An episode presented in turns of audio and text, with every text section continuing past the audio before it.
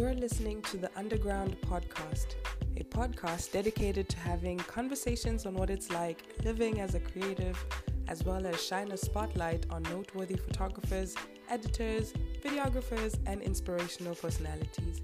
I'm your host, Cindy Leah. Enjoy the show. Welcome, guys, to this week's episode on Underground Podcast, the podcast for the creatively curious. Today, we're going to be exploring a subject that a fan left on our Instagram page. And they were asking, why do creatives do what they do? Why do they keep going? And this opened up a bucket worm of thoughts for myself because it made me question like, okay, dude, it's been a couple of years in the business, you've been able to sort of make a name for yourself. Um, so what's next? What's now? I mean, in the beginning for me, doing this was about making a name for myself because um getting a bit real right now.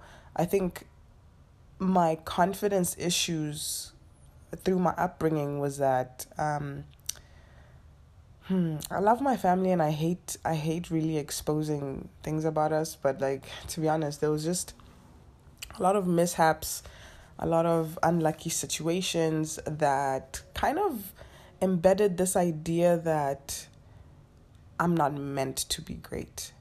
In my head, I'm not meant to be great. And this was a message I never realized I was repeating to myself over and over again and was also affecting how I saw myself.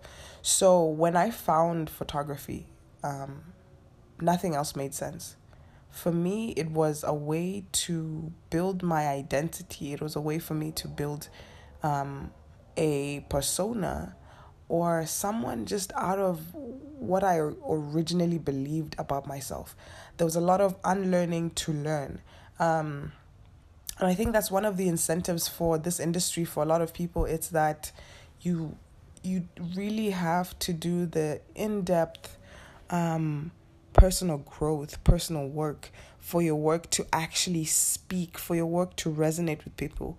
Um, the thing that people forget about art and photography and design and graphic design, music, whatever may be creative in your eyes, it's your ability to express. And when you get blockages in your life, it's so hard to express elements of yourself. And um, these moments uh, sporadically come up. Like I can go for a full week just doing shoots and I'm I'm feeling great. I'm feeling amazing. But then I'll get into a situation with someone and then I can't get myself to edit. I can't get myself to do physical work.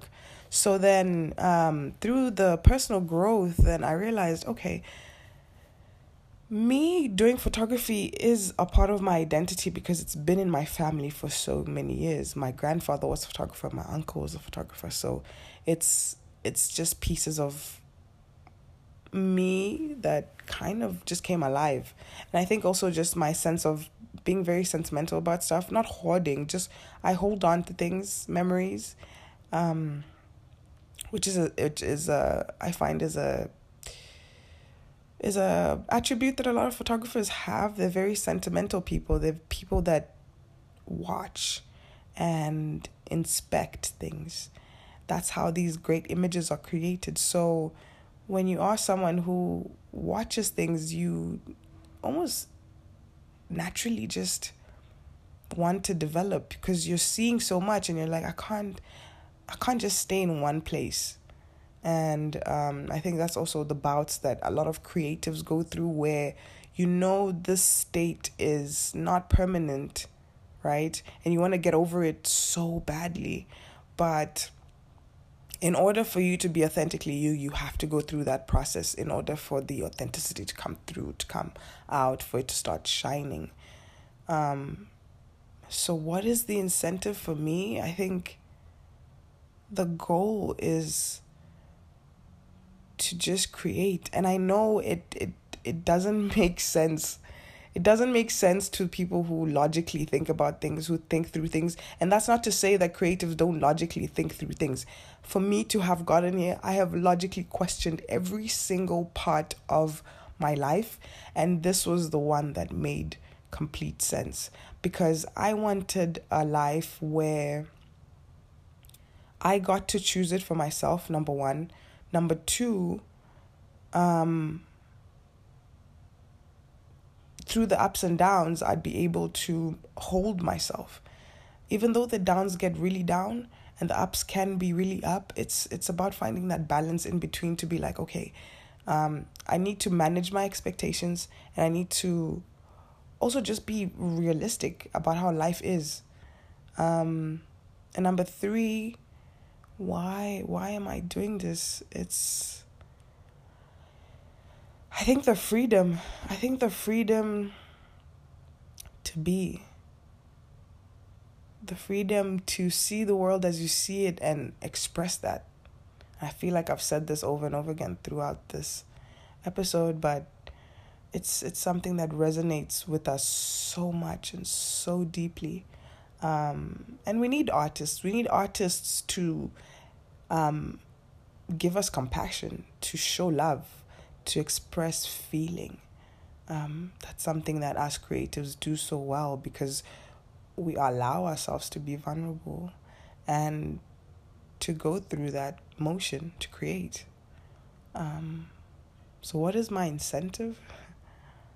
My incentive is to create a community that understands, a community that tries to collaborate and move together. For me, it's just a way to bring people together to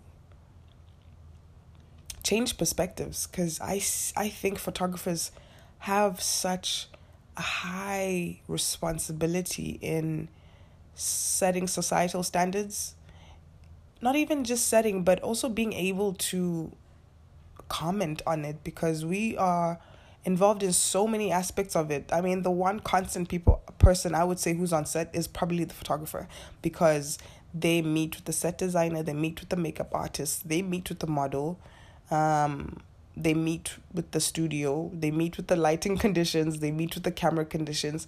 So your job is to marry a lot of these things together. And when you when you can see something's wrong and you don't comment on that, I I have a fault with people like that. I really do cuz and I get it you might be scared, but it's such a it's a responsibility we just have to take. It's just a truth we just have to realize about our industry. We are truth tellers and truth seekers. Um and that's that's just the beauty of my job. That's why I do what I do.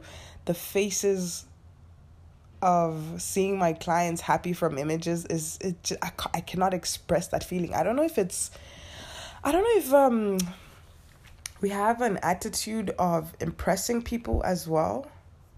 Um I think that's a big part of it.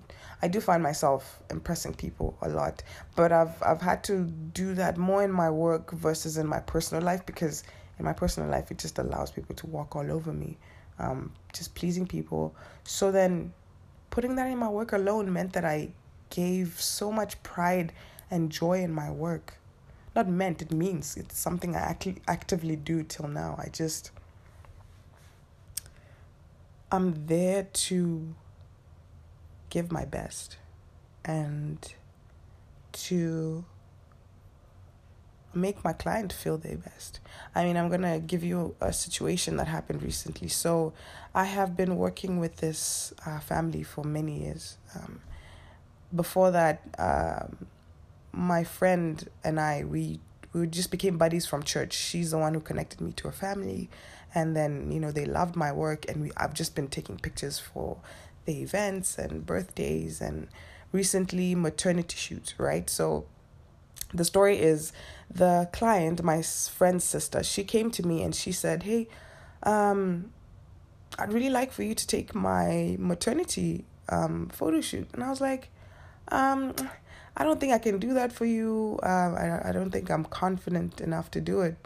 Um, the truth was, I was afraid well the truth is actually i did a maternity maternity shoot for my sister a while back when i was starting right and I, I can't remember if it was that i lost the images or I took images of her and she didn't like them, but it did something to me. It I, I feel like it kind of emotionally scarred me from ever taking pictures of um, pregnant women again because I was just like, it's it's like I think that's what I realized about my job. It's just how easy it is to affect someone's confidence as well because you're showing them how they actually look like to everyone else on camera.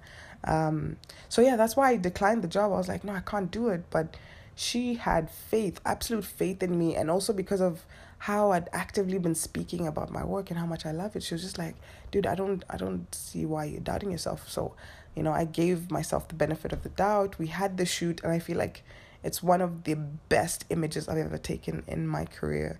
And yeah, that just reminded me just why I do what I do. It's to share these moments, it's to capture moments that people will never get to experience and sometimes even remember again. I mean, I think it's so beautiful that 50 years down the line, someone will be like, wow, I remember the day I did this photo shoot with so and so, and it was so amazing. And I just felt so much love for myself since then. I think knowing what it's like to not have love for oneself, I wanted to give that to other people. That was, I feel like that's my gift to the world. Um, so, yeah. Why do I do it? To gift people the power of love for oneself and to give people just a sense of memory, fondness, togetherness, and um, joy in an image. Simply put, yeah. Um, that got a bit deep. Um, thank you so much, guys. If you hung out all the way to the end, thank you so much for doing so. Thank you for joining me on this episode.